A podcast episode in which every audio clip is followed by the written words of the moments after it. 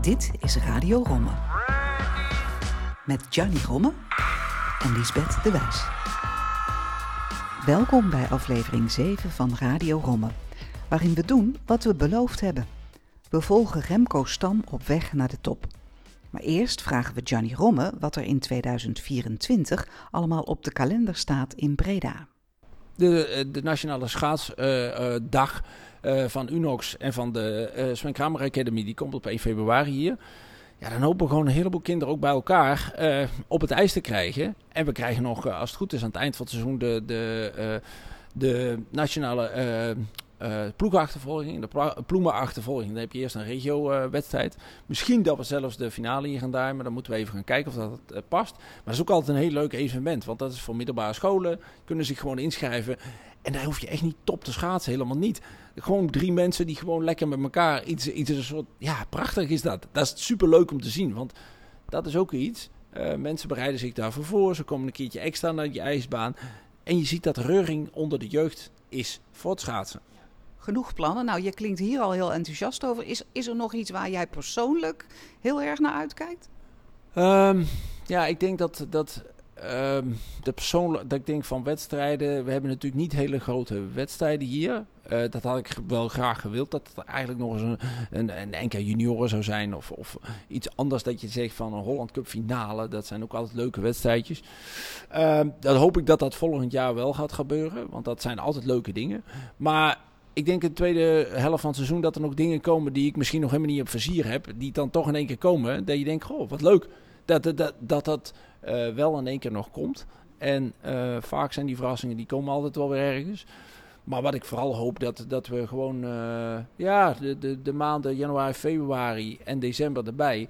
Um, dat dat de echte winter een beetje komt. Dat mensen het wintergevoel krijgen. Dat ze ja, de weg naar de ijsbaan zoveel mogelijk vinden. Tot zover Breda. Nu naar Heerenveen, waar Remco Stam in actie kwam op het NK afstanden. In Tialf spraken we met oudschaatser Martin Hersman. Hij is net als vader Arnold Stam schaatsouder. Maar zijn ze ook schaatsvrienden?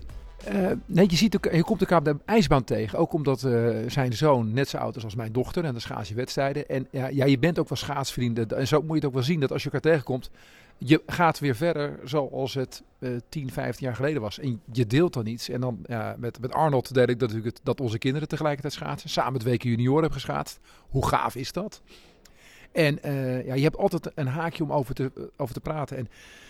En schaatsen is een virus. Dat gaat nooit meer uit je lijf. Dus je hebt altijd iets moois. En met, uh, met Arnold is wel leuk. Die heeft natuurlijk bij Klerks geschaatst. En die werd toen gerund door een kerel uit Lisse, waar ik woon. Dus ik zag hem ook in de zomer met fietswedstrijden. En als we een fietswedstrijd hadden met schaters en Arnold Stam was er, dan baalde je. Want dan wist je dat je eigenlijk gewoon een uur lang achter Arnold Stam aan moest fietsen. Dat hoefde je niet mee te doen. Nee, dat was verschrikkelijk als hij meedeed. Ik kon zo hard fietsen. Dus dat zijn zoon nu zo schaat, ja, dat verrast niet. Maar ze is gewoon schaats beter dan pa. Maar dat weet Arnold ook. Vooral technisch, hè? Ja, technisch is het een waanzinnig goede schaatsen. Dus der, uh, nou, we, we, zien elkaar nu voor de 10 kilometer. Maar uh, dat gaat een hele goede worden, Remco. Zeker weten. Hij verraste natuurlijk bij het WCKT. Uh, en nu uh, uh, zit hij bijna al tegen de World Cups aan, hè? zag je op de vijf kilometer. Ja, hij zit er heel dichtbij. Hij, hij debuteerde met een tijd waar uh, Johnny Rommer mee eindigde hier in zijn carrière. Hij, waanzinnig goed. Er is nog nooit iemand zo snel gedebuteerd als, uh, als Remco op de 10 kilometer. Maar even terug naar dat feit dat jullie schaatsouders zijn, hè, dus uh, jij en Arnold Stam. Um, hoe bijzonder is dat om je eigen kind te zien doen wat je zelf ook altijd hebt gedaan? Ja, dat is, dat is, dat is heel apart. En, um, Kijk, je kent de spanning en je weet wat ze meemaken. En je kent dat gevoel, dat verschrikkelijke gevoel als je in de auto naar de ijsbaan zit. En dat je dan het ijs op komt. En dan, uh, als je kind is, dan, uh, nou ja, je wil altijd uh, alle pijn van je kinderen wegnemen. En dan zie je die spanning. Ja, dat is helemaal niet prettig. Maar, Was ik er maar nooit aan begonnen, zoiets. Waarom doe ik dit? Nou, dat, dat, dat, dat ik weet hoe het voelt. En dat weten andere mensen natuurlijk niet. En het grappige is dat nou, Barbara de Loor uit die tijd, die appte nog naar, naar Colette. Hè, dat zijn ook vrienden van... Ik heb het zelfs bij jouw kinderen dus dat is, dat is ook zo leuk. En uh, wij hebben dat dan, maar dat, dat, doen, um, dat doen natuurlijk steeds meer schaatsers mee. Die ouders hebben die ook geschaatst hebben. En dat was vroeger al een beetje in het geval van Van Heijen. Maar dat, uh, het is echt verschrikkelijk om aan de kant te staan. Maar uh, je moet er echt van genieten. Dat is best wel een, een stap. Maar klopt het dat jij even je mond houdt als jouw dochter schaatst? Eh, Want dat viel me op. Ja, dat, dat was zo, maar dat, eh, dat doe ik nu niet meer. Maar ehm, kijk, als het goed gaat is het makkelijk, maar je, je hebt natuurlijk meer emotie dan bij andere mensen. Dat is heel normaal. Dus eh, Jan Smekers gaat ook wat meer commentaar leveren. En dan vind ik het ook wel eh, gezond dat hij dat dan doet bij eh, de vrouwensprint. Ja, Dus dat klopt wel, inderdaad. ja dat, dat, natuurlijk, het is... Kijk, als het, Pien deed eerst mee voor plek 20 en 18 en nu gaat ze de top 10 in. Dus dan worden de belangen weer anders. Inderdaad. Dat gaven de resultaten aan, hè? Inderdaad, net top 10, hè? Ja, top 10, de derde opening van de dag. Dus eh, wij, vieren dan bij de Hersmannen een bronzen medaille op de 100 meter. je moet er altijd iets moois uit halen. Je weet nooit wat er... eh, dat is wel hoe Colette en ik het dan beleven als we tegen eh, Pien kijken. Geniet er nou eens van. En dat is... ehm, dat, dat zeggen heel veel sporters later. Van, was ik maar wat meer gaan genieten, meer in het moment. En dat, dat is wel wat wij... Proberen bij te brengen. Wil geniet er nou van, want je weet nooit hoe lang het duurt. Ik heb nog een dochter en die gaat hockey in Amerika. Dus die maakt dat ook mee. En eh topsport kan je maar een bepaald aantal jaren doen. En dan is het voorbij. Dan houdt dat lichaam een keer mee op. Dus eh, geniet er ook echt van. Dat is wel wat wij duidelijk willen maken. En dus vooral steunen, maar niet zozeer je ermee bemoeien.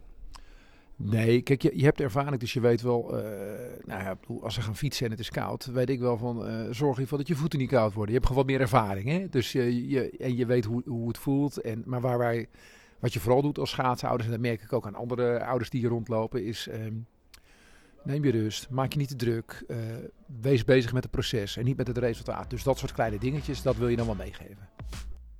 Martin Hersman, de trotse vader van schaatsdochter Pien. Op de tribune in Heerenveen zat ook Arnold Stam. We zochten hem op na de race van zoon Remco. Arnold Stam in Tialf, net gekeken naar de 10 kilometer van zoon Remco. Ja, dat was even pittig hè, voor hem.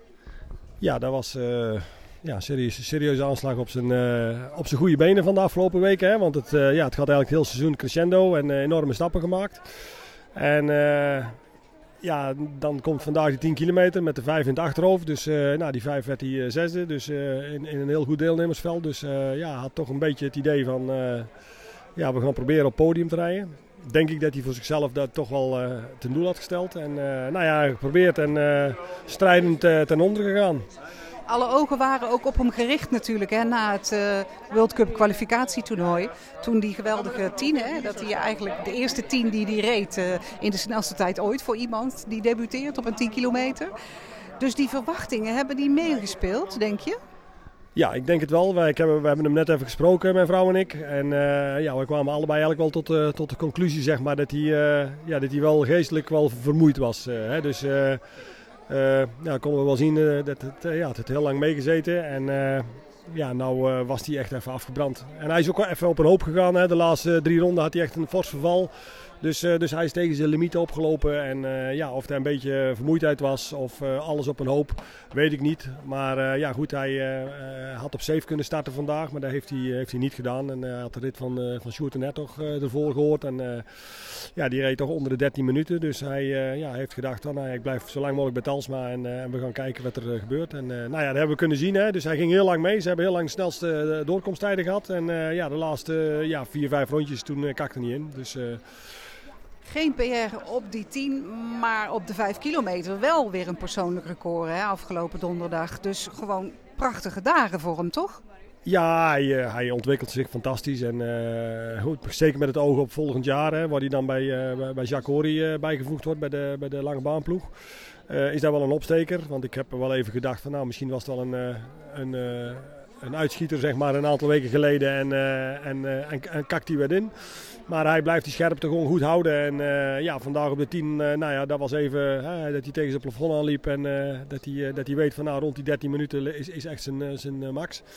Maar nee, wij zijn super trots en we gaan ervan uit. Hij, ga- hij gaat nou marathons scha- schaatsen de komende weken. Over twee dagen het NK in Leeuwarden. Dus iedereen kijken en luisteren.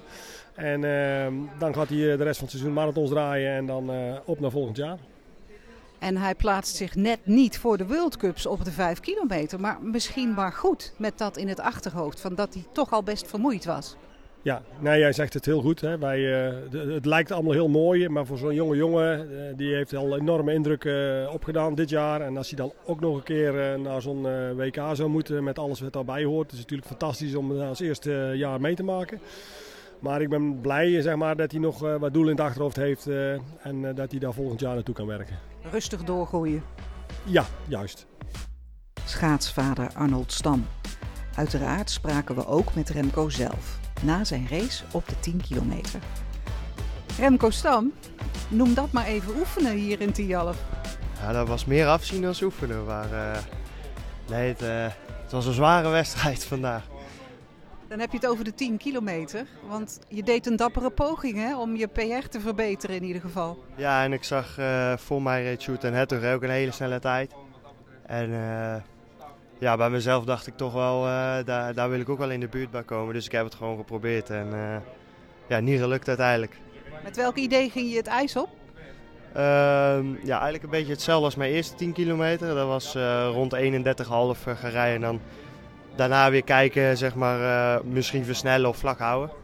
Maar ja, ik zag die rit voor mij en het ijs ja, is gewoon heel goed de afgelopen week.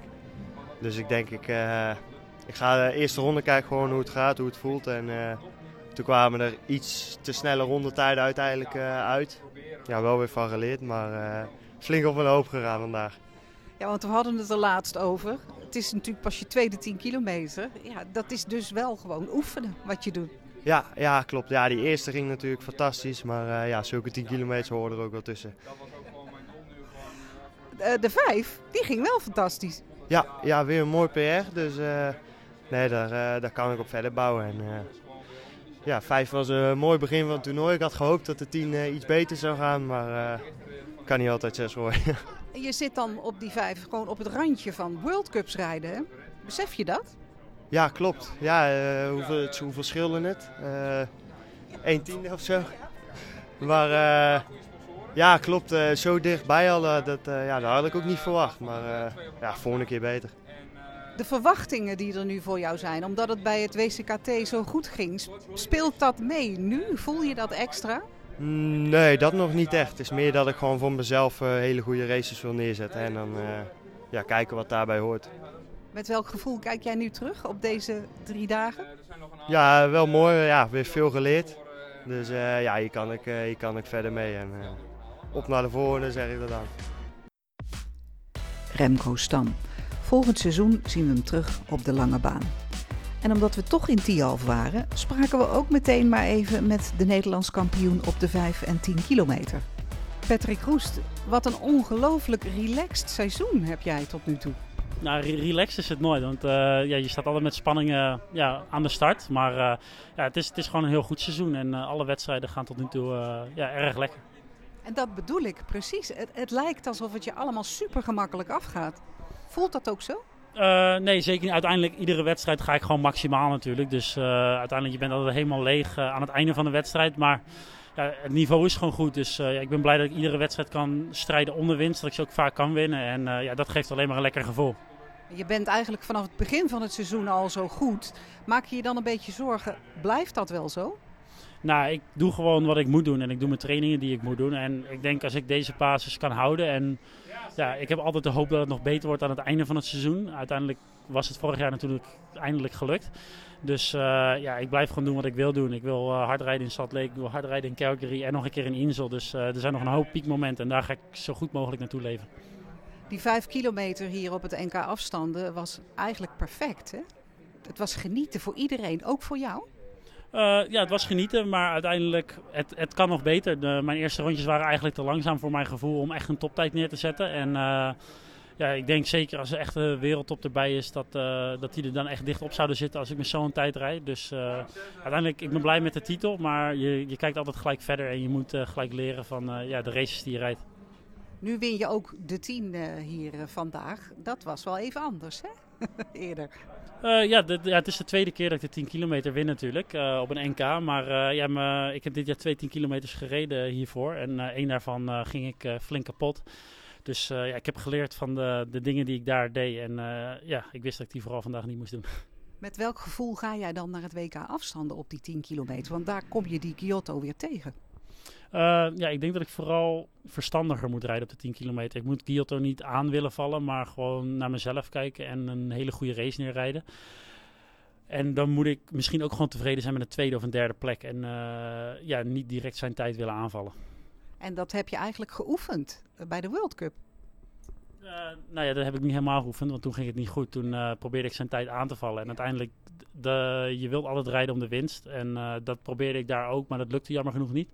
En ja, ik denk dat op een WK moet je gewoon uiteindelijk verstandiger rijden. Maar het blijft wel lastig. Want als je aan de start staat, dan sta je daar altijd aan de start om ja, te willen winnen. En dat is natuurlijk een goede eigenschap, maar ook soms een slechte eigenschap als je jezelf tegenkomt onderweg. Dus je weet nu wat je niet moet doen?